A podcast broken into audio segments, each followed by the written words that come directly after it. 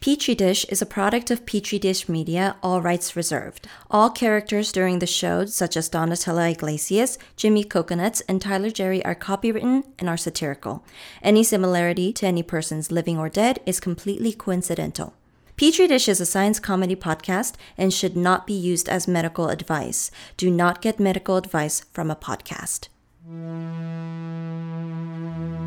And therefore, as a free man, I take pride in the words, Ich bin ein Science!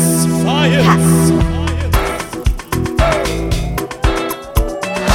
I know the human being and Science! can Science! coexist peacefully. This could thou find it? Hey everyone, this is Petri Dish. I'm Sean, I'm Nathan. and today we are going to talk about booze and hangover science. Sean, did you know that gin used to be called Dutch Courage? and it's because the Dutch brought gin. And the British were like, you're drunk all the time. But then the British started drinking it. And now they're drunk all the time. Did the Dutch bring it in the, that William and Mary coming over in the Glorious Revolution? Yeah, That was exactly the event. Oh, 1688 was the emergence of gin in England. And it's been downhill ever since. Holy shit! Yeah, you can actually draw a direct line from Dutch Courage in 1688 to Brexit. Certainly to the making of Boris Johnson. the beginning of their collective stupidity. it's kind of just all downhill. Oh, from there. man, they were great before that. All right? It's all that Shakespeare shit. Yeah. Okay, so this is the first recording of the new year. Oh, yeah. but not the first episode of the new year, but the first recording of the new year. And, Oh, that's true. You know, we've all recovered from our hangover since then. Did you do anything special to recover from your hangover? I didn't have hangovers. What? Yeah, so I have this like special thing where I take electrolytes and I sprinkle it into a little bit of catnip. Okay, and I throw that with kimchi. What the fuck? And I microwave it for 30 minutes. Oh no! Wait, Okay. thirty minutes. Yeah, I wait till I hear the 17th pop. Okay, and I know by then that the microwave has made a lot of little Dr. Manhattans. And Okay. I eat that and I use their I use their power. and I can repair myself. Holy shit! Is that before or after drinking? Uh, I mean, I, I, I've only ever done it after I started drinking. yeah. Okay, I got you. So it's like my way of making stem cells, basically. what the fuck? Yeah, yeah, yeah. Catnip, Okay. secret ingredient. Do you get hangovers? Yeah, sure. Wow, I guess I got all the good genes. Oh yeah. Yeah, yeah. Look at you. Just kidding, kids. Don't drink and drive. Okay, oh wow. Okay. that's important. Yeah, that's good. That's good. I don't think it's Republican for me to say that. It's No. important for kids to not drink and drive. I know you looked at me disapprovingly. like Nathan, don't moralize to the children. Let them drink and drive and make their own decisions. I'm like, no, Sean, police state. Crack, crack, crack. Right. Okay. So we're going to start out talking about booze, and then we're going to shift over to the part I think people have a lot less experience with, which is trying to deal with hangovers. Yeah, and and I think in general, the irony about both alcohol and hangovers is that for how ubiquitous it is in our society and how much it affects people's lives, it's kind of murky science, actually. Yeah, very much so. That's that was my experience researching. Scientists are always hungover trying to experiment. this. right. Yeah. and they're like, "Ah." All the science is pretty bad and unreproducible. So let's dive right into it, starting out with a little bit about the booze. Some preliminary boozing.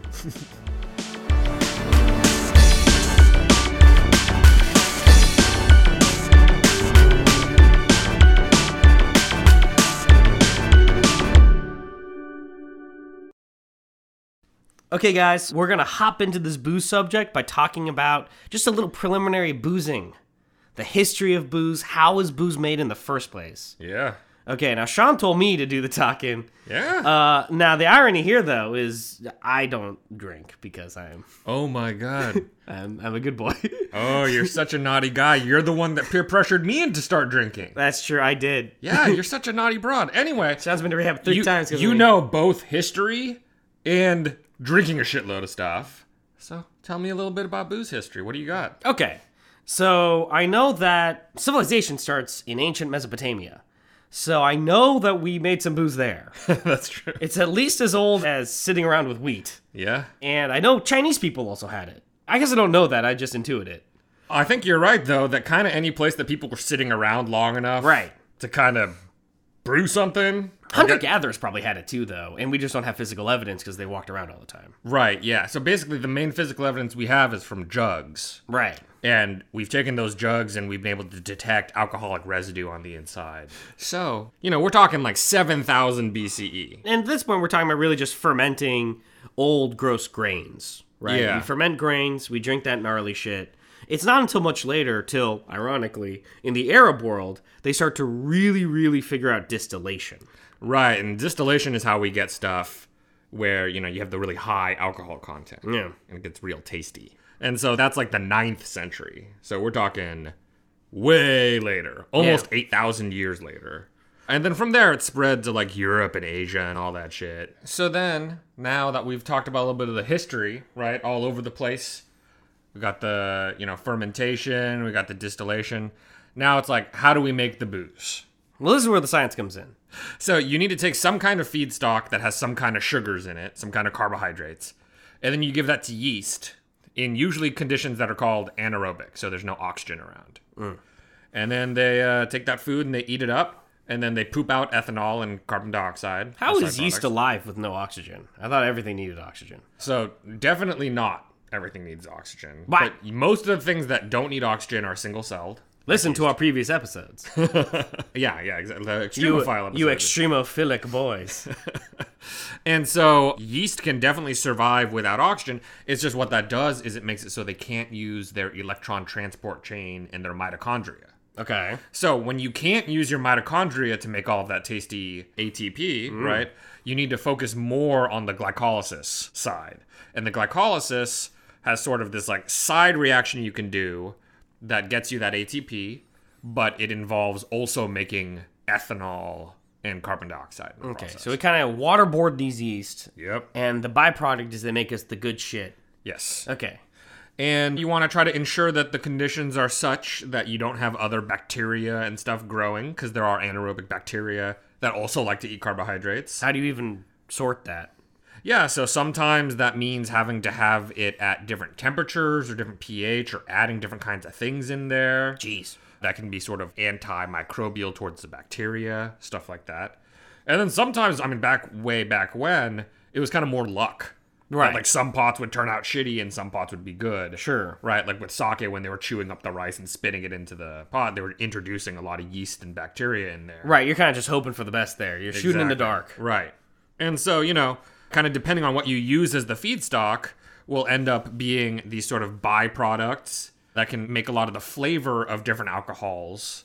Like, you know, the other shit from the grapes that aren't the carbohydrates will add a lot of the flavor for the different kinds of grapes, the different kinds of wines that we end up with. And yeah, so I mean, that's more or less how you make booze. And then if you want anything that has a kind of higher alcohol level, then you need to distill it Okay. to kind of concentrate that alcohol goodness Okay.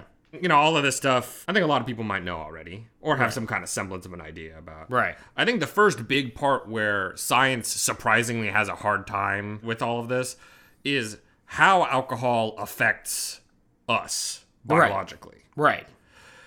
So, like, part of the thing is that ethanol, if you ever look at the molecule ethanol, it's really small. Okay. It's like barely bigger than water. Okay. And when you drink it, it goes all over the place in your body. It like really does not have a hard time getting into any of your cells. It doesn't have a hard time getting into your brain, all your organs. So that makes it kind of hard for scientists to know for sure who it's hitting and who it's interacting with. Because it's kind of just hitting everything. Yeah, but we do have some clues, mainly because booze definitely makes your brain go poopy, right? You know, you start acting kind of weird, you lose motor function, right? You're kind of stumbling around and everything when you drink too much alcohol.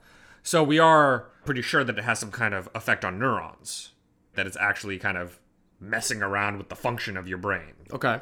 And so there's actually a lot of receptors that we have now started to figure out. And this is actually, for some of these, the details on like how ethanol interacts with these proteins is like past 10 to 20 years stuff. Cool. Okay. So, like, neuroscience is driven by alcohol science. there's a group of neuroscientists that are hyper focused on trying to figure out which receptors in the neuron neuron junctions are responsible for ethanol's effects. right. In part because If you figured that out, you could, like, cure hangovers. I think actually what they're thinking about the most is alcohol addiction. Oh well, yeah. I mean, because in a perfect world, we figure out hangovers, and then we can all just be addicted to alcohol, and it won't matter. I think these people want to take care of the addiction first. I think you're naive. They're paid for. They're paid for by the alcohol lobby. so, in any case, one of the really big neurotransmitters that's an inhibitory neurotransmitter is called GABA. Okay. And what I mean by inhibitory is that when GABA is released and detected by the GABA receptor, Right. that helps to turn neurons off. So neurons are, you know, they're firing all over the place. Maybe you're anxious about something, and so they're just like popping off. Yeah. And then GABA gets released and you start to calm down, which is why some of the drugs that we take for anxiety actually help make GABA do its job better. Ethanol works in a similar kind of way. Ethanol actually binds to the GABA receptor and then makes it more active. So it does its job more in turning off your neurons. Oh, okay. And that's why we get less anxious when we drink. We get more chill. We're more DTF. Yeah, it sort of depresses your inhibition. So, so booze is attaching to the receptors. Yeah, yeah. And it's not just GABA. It seems like it affects a lot of other receptors also. Right. Like the NMDA receptor, which is important for memory, Right. which is why you can forget stuff. It's the same receptor that like ketamine can hit and make it so that you have dissociative states and you can't remember shit. And then also the glycine receptor, which is important for motor function, which can help explain why you get all stumbly and shit. So, you know, there's this kind of burgeoning science where we're kind of better understanding the nitty gritty of what kind of receptors we're hitting and everything like that. I do think one of the major thrusts of that is to try to figure out ways to help people no longer be addicted to alcohol because it does have a sort of self reinforcing reward cycle Right. and it is physically and behaviorally addictive. Right. and so a lot of people can suffer from that. So, how about we take a break? And then when we come back, we can talk a little bit more about booze specifically and all the ways that it is bad for your health, Nathan. Right. I'm looking at you. Hey guys, if you are listening to this, then you know you're already a fan of the podcast, and that's great.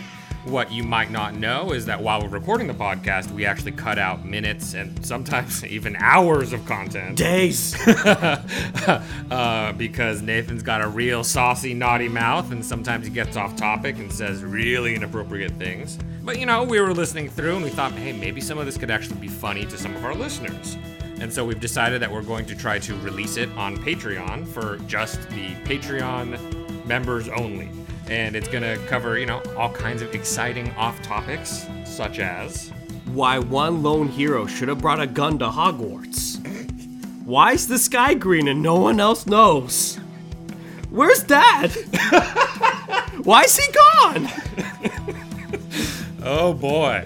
Well, that's the kind of delicious content that you're going to get if you sign up for the Petri Dish Patreon. It starts as low as $1 a month. It's a monthly charge, and you can check it out at patreon.com slash Petri Dish. Guys, remember, science in its truest form is raw and unvarnished.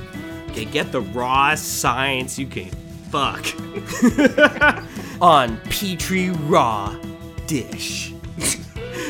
on Petri Dish Uncut. Okay, Sean, so I've always been told that booze is good for you. Obviously, if you die from booze, it's now bad for you. But prior to death, that you drink a glass of wine every Couple day. hours. every uh, I, well, I haven't heard that. But if you have a glass of booze like twice a week, you know you're gonna not get certain diseases. If you have a shot of whiskey every morning, you're better at jazz. if you, uh, you know, I've, I've heard. you know, like, like, like every week you hear in a different pop science article online.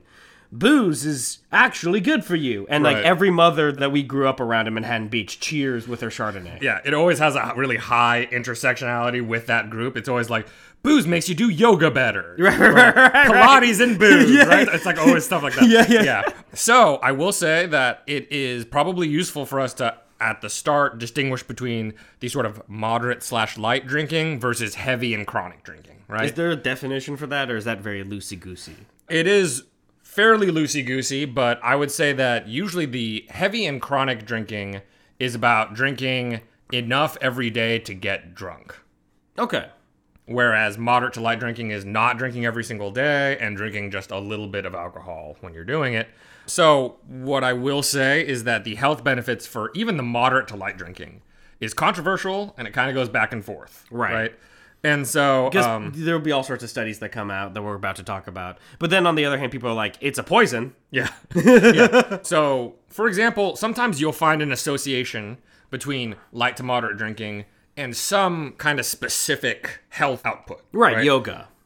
yeah, like yoga. But Yeah. in this case, there was one study where they saw that light to moderate drinking, you see a decrease in blood clots, an increase in HDL, which is the quote unquote good cholesterol. Okay. It's not cholesterol, but whatever. Don't worry about it. And then Don't talk down to me. HDL is the shuttle that carries cholesterol. I knew it was a shuttle. See, you said HDL, and I knew they were like a FedEx competitor. so, so I was waiting for the bullshit to arrive. Yeah, wait, isn't isn't there one? It's like DHS or something. Yeah, like yeah, that? Ah. yeah, I'm smart. But even in studies like this, where you see oh decreased blood clots, increased HDL, the fact of the matter is that alcohol does stuff all over your body, and realistically, these studies aren't looking at all outcome effects in your body, and issues like how much your liver has to work to process that alcohol if you're drinking even one glass every single day and the reactive oxygen species that are getting made and damaging your liver in the process it's likely that any amount of alcohol is not actually good for you It's just some of the times it might not be terrible for you Right. So, like, there might be these tertiary effects or something. At the end of the day, it is damaging your liver. Like, Maybe there's a correlation with the decrease in blood clots, but your liver's going to fail. yeah so there's some data that suggests that moderate drinkers maybe live longer than people who abstain I I mean, that's such a classist thing, right? It's like people who can afford Chardonnay sure live sure. longer. Yeah, and there's other studies that show that there's no difference between the two, but both groups definitely live longer than heavy drinkers. Right. So that's why in this conversation, I think it's useful to kind of group them apart because the conversation gets way simpler if we just talk about heavy drinkers. Sure. If, you're, if you're drunk every day, you're going to get shot. You're gonna die on the street Oh like my- Edgar Allan Poe. Yeah. Uh, well, that was from incest. God struck him down for incest, Sean. Anybody lying in the gutter is because of incest. Not anybody. Edgar Allan Poe. Didn't he marry his 12 year old cousin?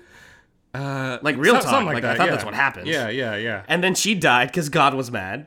God wasn't done yet. Killed Edgar Allan Poe. Shouldn't it just have killed Edgar Allan Poe? Wasn't he the one at fault? Did he really have to take the 12 year old girl? God is sexist. you, got- you ever read the Bible, guys? Like, God's a dick. I've read Golden Compass. He's just some senile douchebag in Metacom. Hashtag HBO. Wait, is the guy's name Metacom in Golden Compass? Metatron. Metatron. Okay, because Metacom was definitely like a Native American who like Puritans were mad at because he was like, "We need independence," and they're like, "You gotta go." Well, Metatron is also like a really Transformers kind of name, but That whatever. is true. Oh, anyway, I'm not done talking about the health thing. okay. One of the other things I want to mention is that some of the studies will focus on what are called congeners, which are the things in booze besides the ethanol and water. Okay. Like in wine, famously, resveratrol. This is like sexy compound. You'll read all kinds of articles about it, but like, oh, how this is the thing. It's anti-cancer. Right. So resveratrol is an antioxidant, and antioxidant is another buzzword that everyone's like, oh, antioxidants are clearly good for you. Right. So that totally makes up for the alcohol. I'm Doesn't make any sense. I'm very pro-oxidant, and yeah, because I, you know, I'm. How, I'm how do you do that? How are you pro-oxidant? see, idiot, oxygen. It's in the name. God damn it. it's true. I don't know what an oxidant Uh, Yeah. is. You f- okay. Okay, so reservoir dogs are in wine and Yes. and they help. This is like a classic traditional Chinese medicine problem. If there's this thing in wine that's good, why don't we just take that thing and put it in a pill and just eat that pill? Like Right. wine has all the other shit that's bad for you in it. Right. So that's what's beautiful is that the reason why these articles are getting written is because people have taken it out, and in very high concentrations, Right. it can do stuff to cells. Sure, like if you're in a vat of it, you can actually go through space-time. Yes. That's cool. Just like Dune. Yeah, I got you. I got you. You gotta put your thumb on it, huh? Let the people discover it on their I own. don't know if they're gonna get it. Wait Stacy- until the Timothy Chalamet movie about Dune comes out. I- Is he in? He's The new gonna be Dune? Paul. Oh wow. Okay. That's cool. is is Army Hammer gonna be in it? Can it just be Call Me by Your Name too, Dune? Barrett, he's just like, oh my god, just, mostly gay just scenes. fucking a sand trap. Dude, I can't wait. That's- ah! Best episode ever of this show. All right. So resveratrol, Okay. concentrated. Yeah. Okay. You take that, you put it onto cells. It kills cancer cells. It can be cardioprotective in mice. It can be neuroprotective in mice. It can be anti-aging in mice. Okay. So like, It's not anti-aging in suburban women, I tell you what. It's getting older and older. older. they're they're gonna be so bummed hearing you say that. um, so the thing is that when you look in humans and you do these clinical trials with the amount of resveratrol people will take, even in pill form, Right. Um, for the most part, resveratrol does not seem to have any huge effect in people. Okay. One way or another, and definitely not in the amount you get from drinking wine, unless you're drinking way too much wine, in which case you're going to totally fuck up your liver and die. So, Right, right, right. Sure. It's just not quite worth it. Yeah, it's just, it's not going to work out, right? So the idea that like, oh well, you know, red wine is good because it has more resveratrol than white wine. It's- Right. That none of that means anything. It's the same thing as like, oh, this rhino horn has like tiny trace amounts of Viagra. Yep. It's gonna make you hard, and it's like, guys, like that's not enough horn. Yeah. You know, like you need more horn. you need bathtubs full of horn. yeah, yeah, yeah. You Um, need to bathe in rhino. And then once we get to just the alcohol stuff, everyone knows alcohol fucks you up. Right. I mean, this is no surprise. Right off the bat, liver problems is the biggest But thing. aren't there a lot of hard seltzers now that are actually really healthy for you? like White Claw, isn't it zero percent alcohol and hundred percent resveratrol? what the fuck is White Claw? White Claw's you, wait, bro. no, no, White Claw, bro. What is it? It's the hard seltzer that's really popular right now. What the fuck is a hard seltzer? Are you saying We like have it's- actually come up to the limits of my knowledge because I've never drunk it. I just uh, is it like Lacroix with alcohol in it? Yeah, I guess I think it's kind of a similar vibe. It's supposed to be like low carb and like healthy for you by comparison. You know, it's sixty percent of the time you're drunk every time. You know, Uh, yeah, bummed out. Okay, so uh, I can't believe I haven't heard White Claw. I don't know what that is. Our listeners think you're dumb, Yeah, yeah, they hate me now. uh, I'm sure. but you're handsome. so liver problems, Pretty alcoholic passive aggressive of you. alcoholic hepatitis is when you get inflammation in your liver from too much alcohol. Wait, so there's hepatitis A, hepatitis B, Yeah. hepatitis C, and Yeah. now you tell me there's hepatitis alcohol? Yes. Is that, just hepatitis A? A? no, no. A through I think A past, through Z? th- there's actually a lot of classy them. like So, I don't think it goes all the way up to Z, but I think there's like a, a few more past C. Why are there so many hepatitis? Um, What? I don't. I don't. That's a think, real question. Why are there so many hepatitis? I just I don't think that's how you make that plural. But why are there so many hepatitises? Why? Because that virus likes to kind of evolve into separate strains or whatever, and then infect our livers. Oh, okay, that's cool. All hepatitis is getting your liver? The HEPA part is liver. Oh. Yeah. Okay, my bad. And then the itis part is inflammation. You sound so redneck when you say addis. Yeah, it's the itis, but itis is inflammation. oh, addis. Yeah, it's just like, oh, you got some itis, use some tussin. You some tussin. you gotta rub that tussin on it, addis. So yeah, Okay, uh, so a lot of liver problems. You get hepatitis alcohol. yes, and that's the inflammation part. But if you do it too much, then you'll start to have scarring form in your liver, and that's called cirrhosis. That's how you spell cirrhosis? Yeah, For you guys who don't know, it's spelled C I R R H O S I S. yeah. Cirrhosis. How, how have you been spelling cirrhosis? like S C E L I S C I S L. English. C'est la vie. Is that what you said? and then on top of hepatitis and cirrhosis, you can also get fatty liver disease. Yeah, You hear that, which- Nathan? I, I have heard of that before, and it always just made me think of tuna. Oh, because of like fatty tuna. Yeah, isn't fatty liver good? Like tasting? Yeah. I mean, ask Cannibal Lecter or something like that. I don't know if Cannibal Lecter. That's so catchy. Or like foie gras. Isn't like foie gras fatty Fatty, yeah, liver? I think so. Yeah, and so I, I think that can make it tastier. Although I'm not sure that that's it's bad for the people's- duck. I, I don't know if that's our goal is to make On our livers ourselves. tastier Someone else is going to get to eat this. for the cannibals out there. Yeah. but yeah, it's a buildup of fat within the liver cells. Okay. and making them not work very well. so alcohol, very clearly bad for livers. yep, Okay. it can also cause cancer.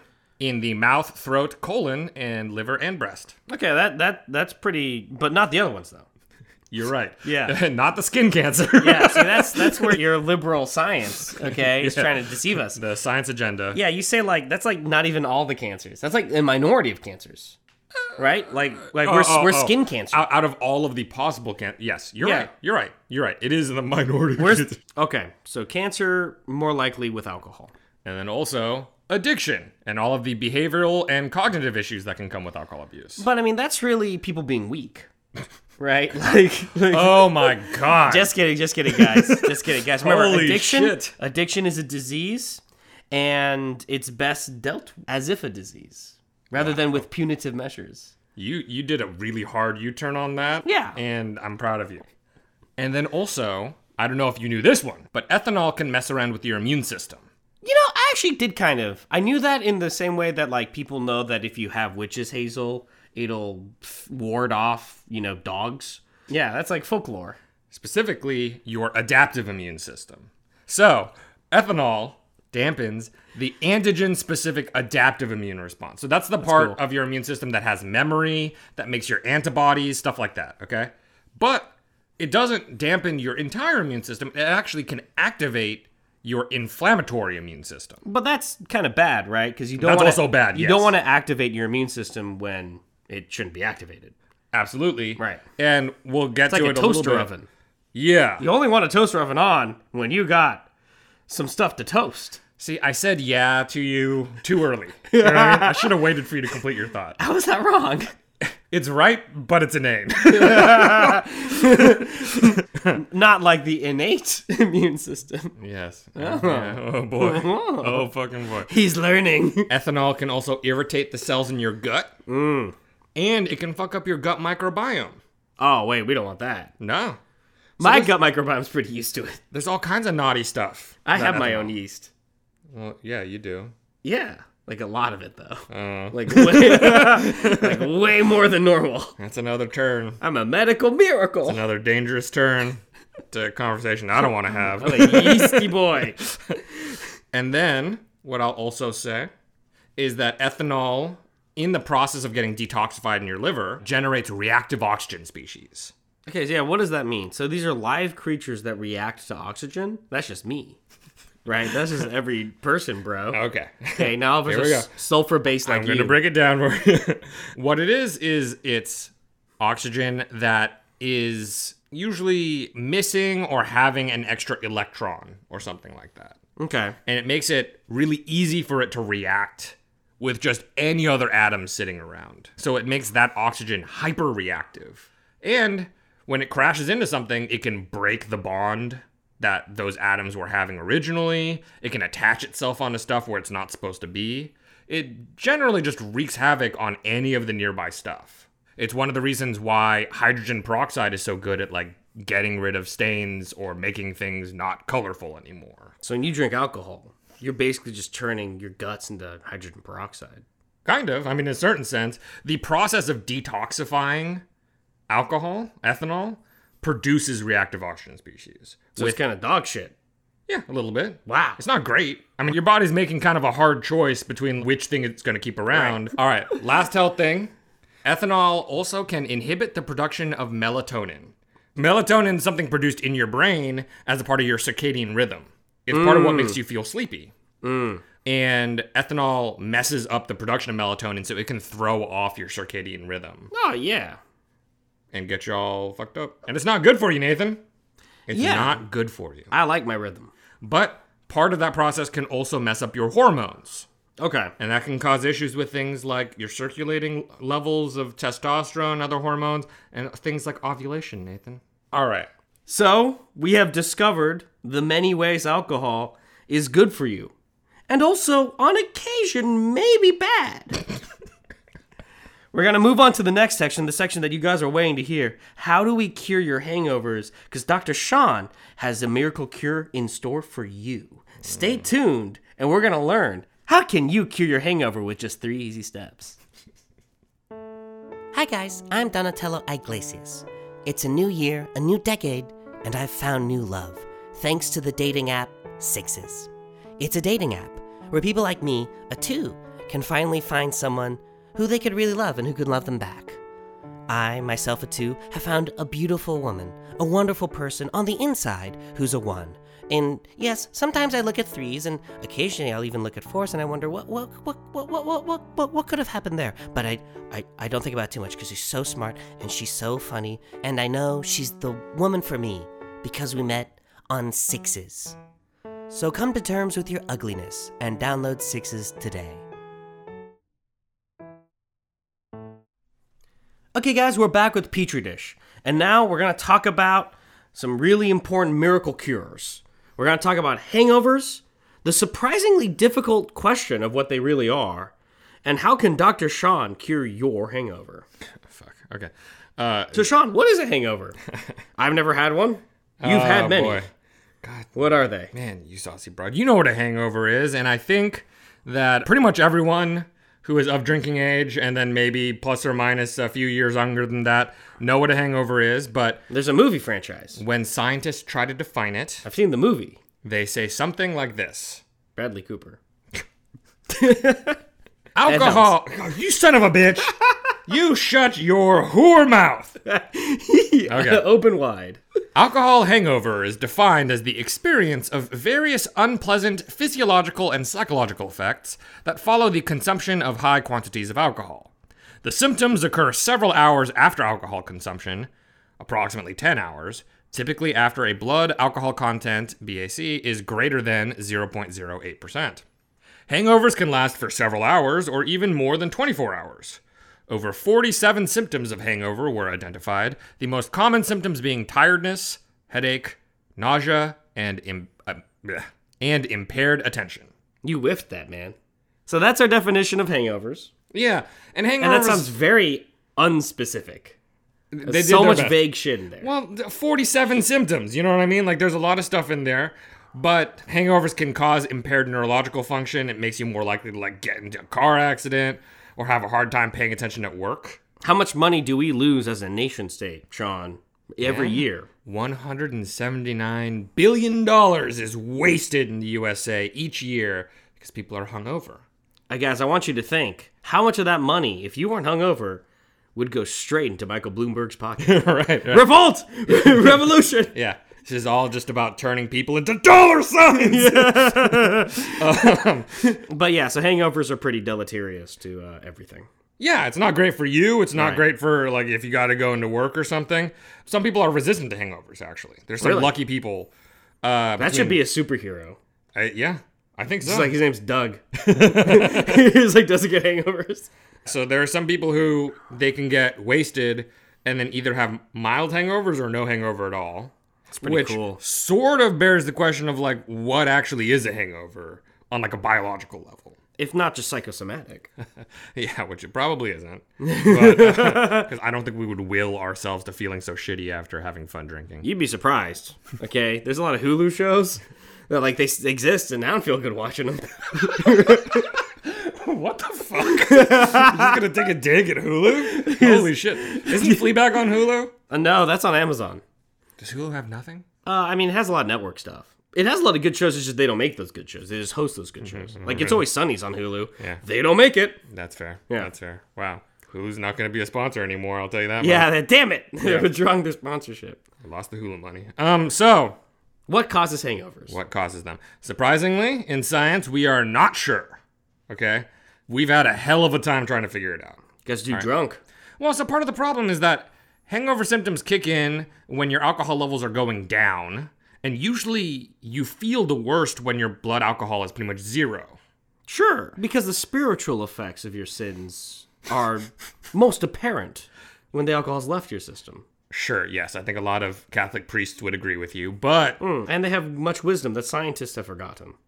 but so the thing is that there's a lot of physiological effects Right. that getting ass blasted on brandy does to your body. So why is it that brandy, as as you know, my favorite drink, makes me much more hungover yeah, than clean spirit vodka? Why is that? the congeners. Ah, right, sure. Yeah. Like the like the peasant blood. the for whatever reason, and it, this is also not entirely clear, having more shit in your alcohol makes it more likely for you to be hungover, and certain things seem to affect people more than other things. So like Yeah. brandy and rum, for example, are supposed to make people feel really hungover, Right. And vodka does not make people feel very hungover. That unless makes you drink a sense. shitload. Russia would literally not exist if like if vodka got jazz ass. They couldn't do any of that space program shit, Right. if they were all hungover all the time. Yeah. fair enough. So you know, there's these kind of other factors that alcohol consumption causes Okay, that kind of get mixed in with hangover symptoms. Wait, but first, like, why do cogeners even matter? Like, why would those make you more hungover or not? Right. I mean, so part of the reason why we're not sure is because we do not know what the physical issue with actually the hangover is. And as I get into this more, as I go Okay. through each thing, Okay, it'll become clearer why this is so confusing. But it's possible maybe that part of it is immune response related. so like, you get some weird stuff in wine that is not necessarily the ethanol, but like some little little fucker, some weird chemicals in there. Yeah. And like your immune system is like, what's that little fucker? Yeah. And in the course of trying to like get rid of this thing, it's really just a little bit of twig. But like your immune system's like, what the fuck? yeah. It like overreacts. Yeah, like shits the bed, makes your brain inflamed, Right. makes your you know liver inflamed. Yeah, so that's possible. For example, sulfites, you'll hear some people saying like, "Oh, I don't react well to sulfites." Sure. That might be an immune system thing, an inflammation thing. By the way, is that like a like a real thing? Yeah, Okay, okay. yeah, that's real. Okay, that's cool. Um, I mean, arguably, pretty much nobody actually reacts well to sulfites. It's Sure. like there's, there's not like a good reaction to it. You know what I mean? Right. At the end of the day, we are talking about what is functionally poison. Yeah, Right. basically. Yeah. Some people are more poisoned by poison. In fact, in a way, they're the lucky ones because their body's reacting.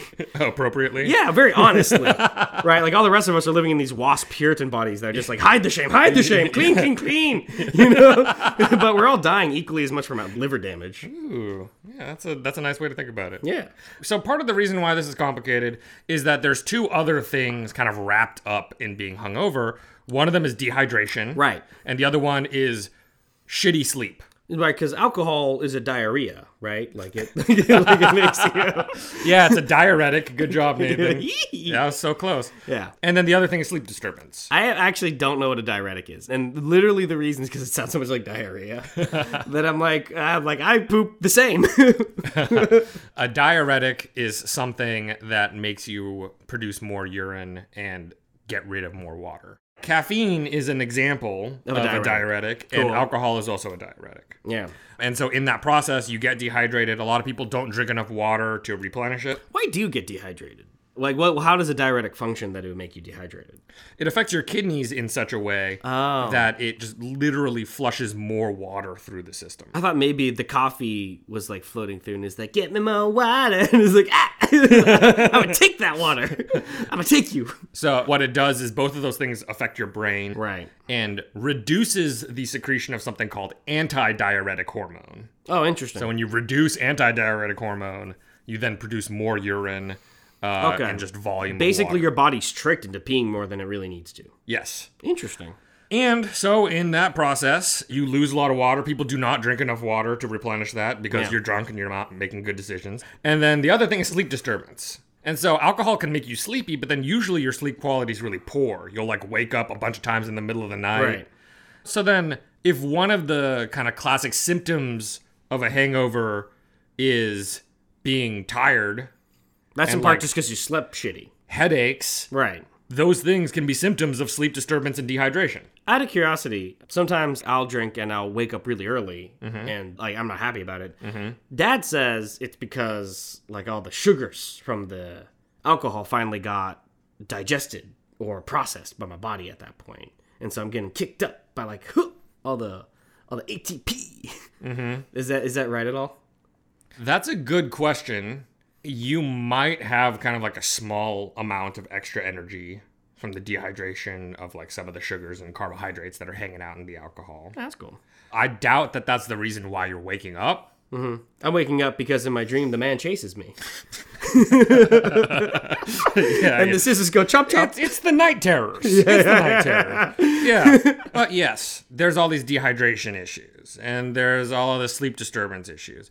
And, you know, what they find is that, okay, if you help people stay hydrated, like if you make sure that they stay hydrated throughout the drinking process, they still get hungover. Okay. and they still experience some of those symptoms of the hangover. So while a lot of them might get worse because of dehydration, you'll just you'll feel extra shitty. right. Just being hydrated is not actually sufficient to get rid of a hangover. Okay. And then what if we give them Ambien? to sleep better? Yeah. Yeah, that also does not alleviate all of the issues. Yeah. That's also instead they just sleepwalk it straight I into the want to street. say taking drugs while consuming alcohol is extremely dangerous. Except Xanax. So, for the love of God, do not do any of the things Nathan says about that. Very dangerous. So, then uh, another potential thing that might be causing a hangover is metabolic changes while your body is breaking down the alcohol. So, one of the things that they do know is that there's less of something called gluconeogenesis. Okay. Okay. And what that means so, neogenesis means Is a TV show. Too Freudian for my taste. neogenesis means making new. And glucose, talking about glucose. That's why that show's called that. So isn't it neon? Neon oh, Genesis Evangelion? whoopsie. I don't know what that's supposed to mean. Very confusing. Anyway, so gluconeogenesis means making your own glucose. Okay. And because you have less of it, people's blood sugar levels can drop while they're hungover. Okay. And alcohol can stimulate insulin production, so you can have kind of like really low glucose levels. You could be hypoglycemic. And you can have these other metabolic issues. Ethanol gets turned into acetaldehyde, which is toxic as hell. That's actually much more toxic than ethanol.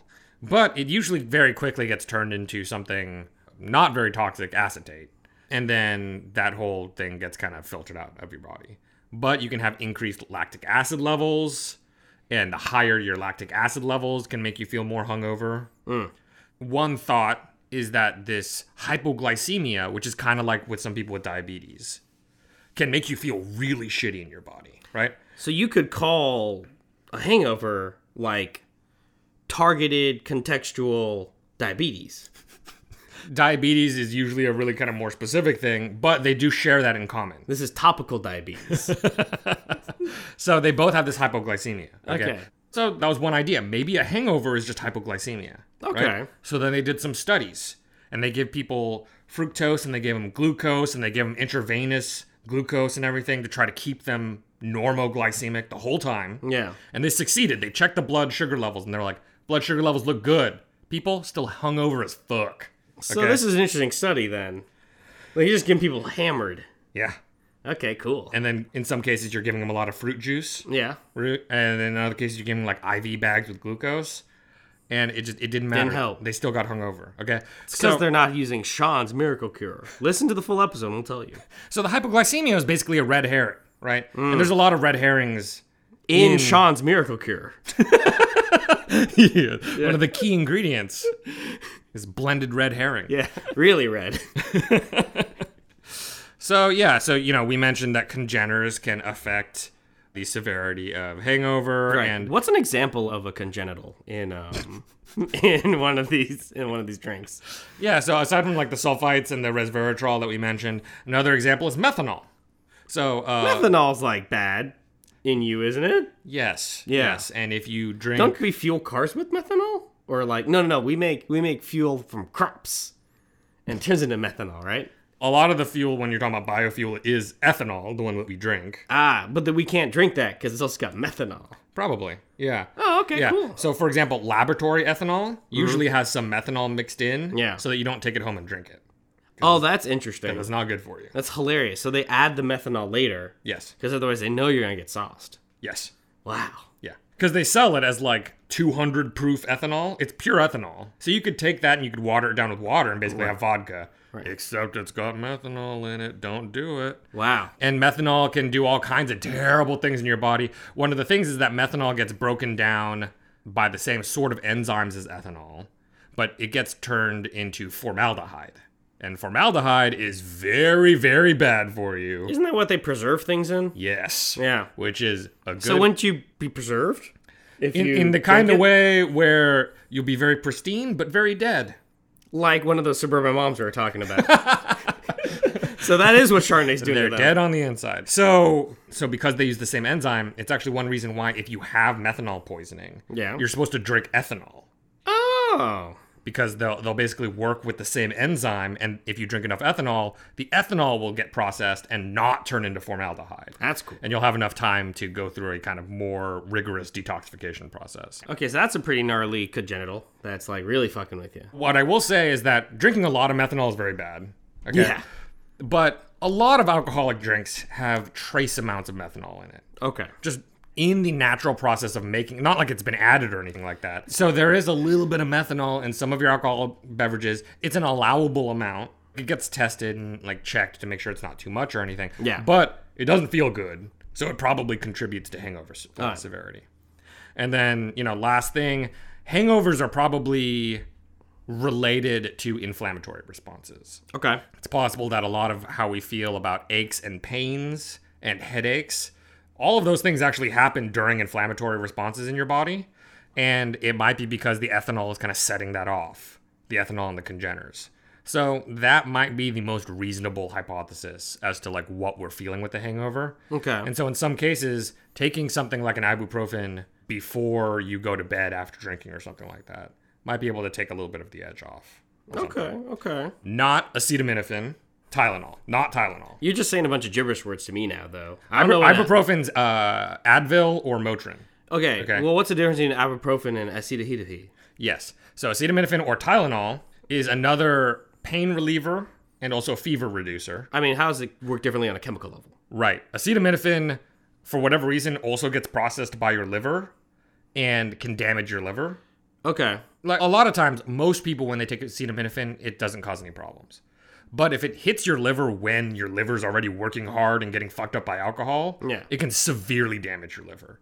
So do not take Tylenol with alcohol. Wish you had told me last year before I was, needed a new liver. Well, you're dead now, so it's okay. Dude, think about the implications of that. If I was actually dead now, we would be proving undeadness. I would be necessarily a corpse that would still was conscious. We would have defied the natural laws of nature and would have embarked upon an entirely new field of science. Are you fucking wasted? What the shit is this? No, but think about that. Think about what you I'm not. I'm said. not gonna think about it. I'm, I'm alive and yet dead. oh, you're Schrodinger's titty. I mean, it's a hypothetical because that didn't happen. I'm Right. alive. That's what I'm saying. But what if what, what if science is about the what if, Sean? I not that kind of what if. That's just dumb. Okay. So that is kind of what is a hangover. I mean, the main takeaway is we're not totally sure, right? Yeah. But then, what can you do about it? Yeah. So before you get it, what I will say is that I've read some studies.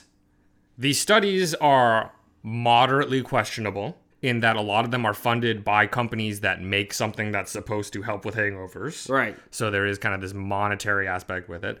But I will relay that information with the caveat that, like, you know, who knows? Okay. Right. So one of the things is called a rapid recovery, and it's a product that you take after drinking, but before you go to sleep. And then if you wake up during the night, then you can also drink a little bit of it, like keep it by your bedside, Hmm. right?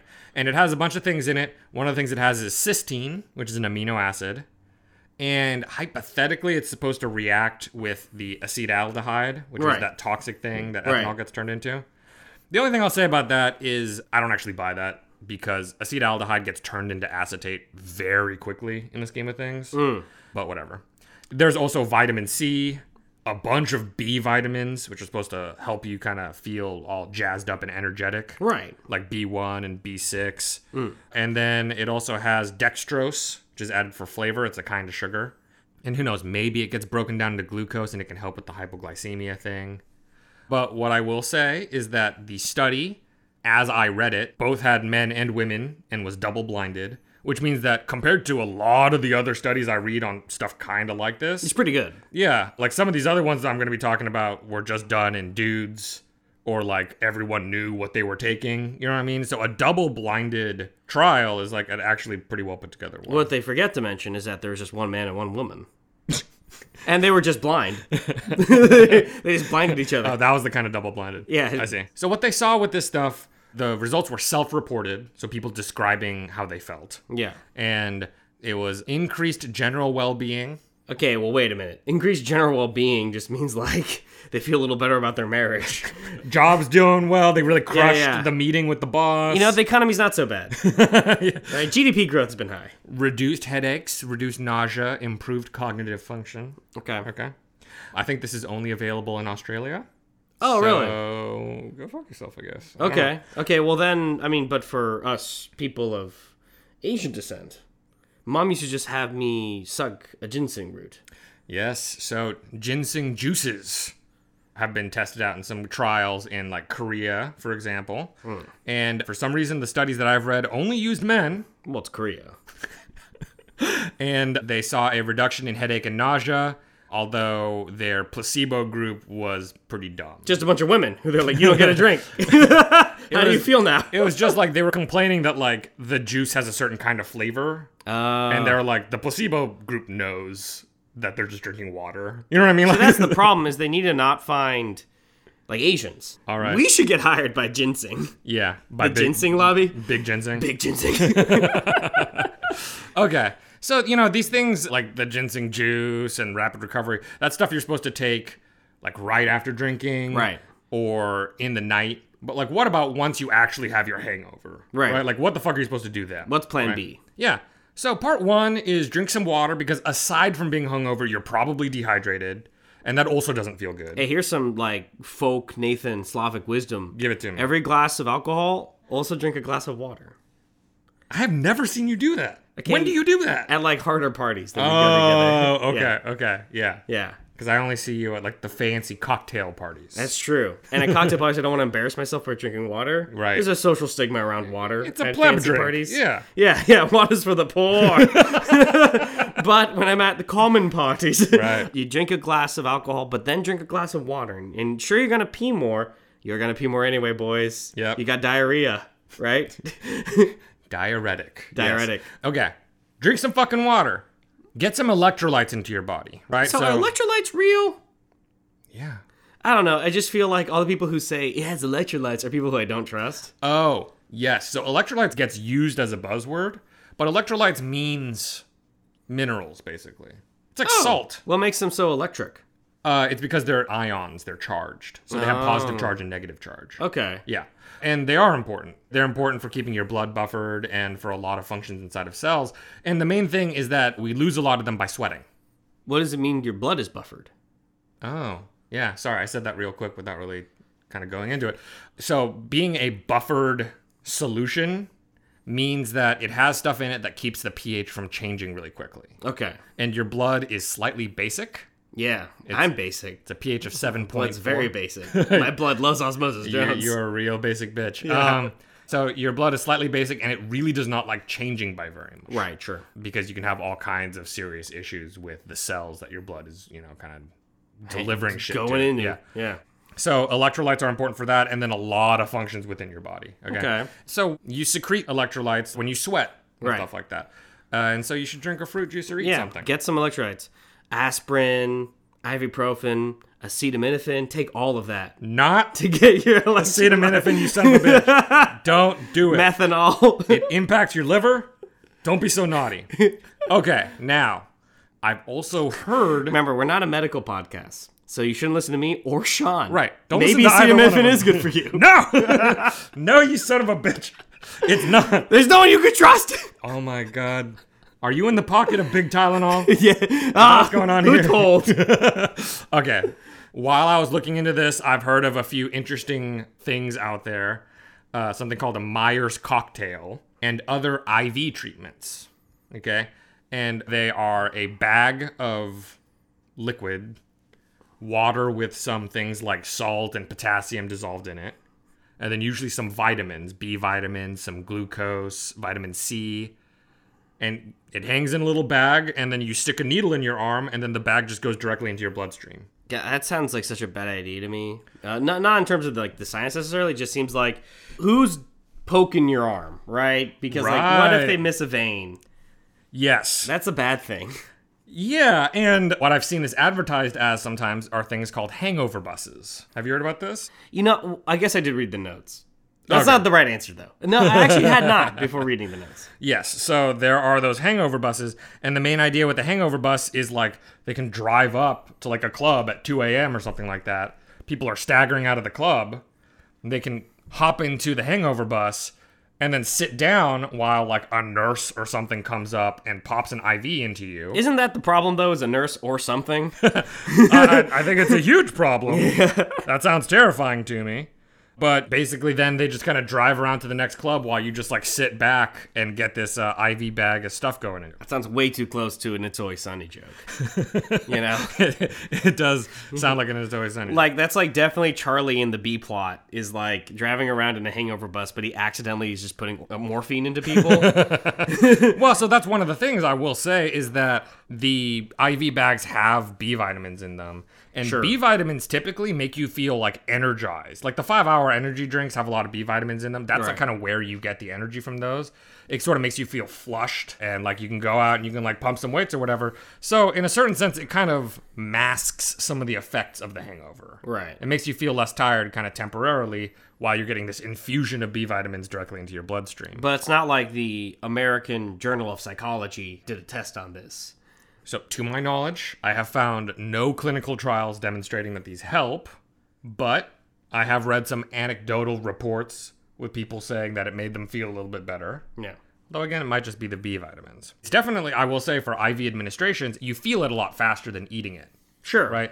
So, you can feel the effects really quickly, although it's not as easy as eating something. Right? I mean, like, like, Yeah. you, you can just drink a lot of shit. Actually, popping a needle into your vein is a little bit harder to pull off. Yeah, and then the other couple of things I'll mention is like hair of the dog, and then something called prairie oysters. Uh, I mean, prairie oysters is one of the things that it's like a euphemism, right? Like, like you tell the you tell the parents you're gonna go dance prairie oysters, but you know, you're really getting close to the kids. All right, all right. Yeah, Uh, slurping oysters. Put a little horseradish on there. Make it make it hot. So let's start with hair of the dog. You know what that is, right? Okay, so hair of the dog is where you drink more, Right. right? Yeah. Hair of the dog that bit you. Yeah. And hair of the dog kind of works in a certain sense, in that usually you do not feel hungover anymore. Right. You For feel now. drunk. Right, sure. Eventually, you will feel shitty. Right. Things will catch up to you. Right. And then usually when you're hungover, your blood alcohol content is gone. All of it's been processed into the acetaldehyde and the acetate. So like you're in the recovery process. Mm-hmm. Your liver's already shook. It's not a great time to drink more, right. but it can make the hangover feeling go away a little bit. A little bit. I don't super advise it. And then prairie oysters are raw egg yolk and Tabasco sauce and some like pepper and Worcestershire sauce. How do you say that word? Isn't it Worcestershire? Sure. Yeah, Worcestershire. It's just, I feel like it has more letters than that. It's It- yeah, but that's just England, right? like, Worcestershire. Mm. Maybe it's secretly a Welsh word. Like the original spelling is actually like Walsha, and then like they did us a blessing by calling it Worcestershire. Yeah, and a little dab of that. right, and then you cool. slurp down that egg yolk. Gross. Yeah. So for that one, uh, If I, it has Worcestershire sauce, it's probably not from the prairie, then, right? it must be from like Worcestershire oysters. I don't know why it's called a prairie oyster. I don't know why it's called Worcestershire. kind of neither one of those things really match up to what it is. But I've read some explanations for why people think it helps. None of them make any sense to me. Okay. So I think maybe it's just so gross that like, Yeah, you should- it makes you forget your troubles a little bit or Right, something right, right, on the way right, down. right, right. But people have put out ideas like, oh, it helps with the detoxification of the acetaldehyde or something like that. But usually when you feel the worst from your hangover, all that stuff's already detoxified. Right. So I don't really, I can't see how it helps with anything. It comes back to the metaphysics of it. Which metaphysics of it? Well, the thing that you know we're coming to the end of this episode, and Yep. and the thing that we have have scant discussed as per usual is that hangovers are a result of sin, and the result of the sinful decisions you've made, and it's prayer that heals them, but not prayer to the dead God we pretend still reigns, who died in the fires of World War One. Prayer to Petri dish. Sign up to our Patreon. Sign up and pray at our altar. Patreon.com slash Petri dish. Pray, sir. Pray, madam. Oh my god. Remove that hangover. Listen to us weekly. Tweet us at petridish.twitter.com slash pray. You cock. Why do you not even know our Twitter handle? oh my god. Jesus. That's pretty good. Whew. Okay. But yes, you can tweet at us at Dish Podcast.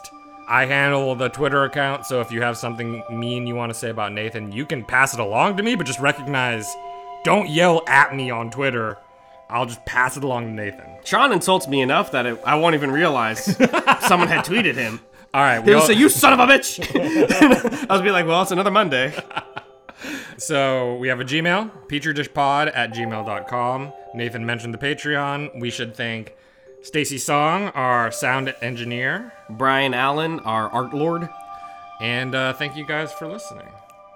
Ich bin ein science and alcohol. We'll see you guys next week. time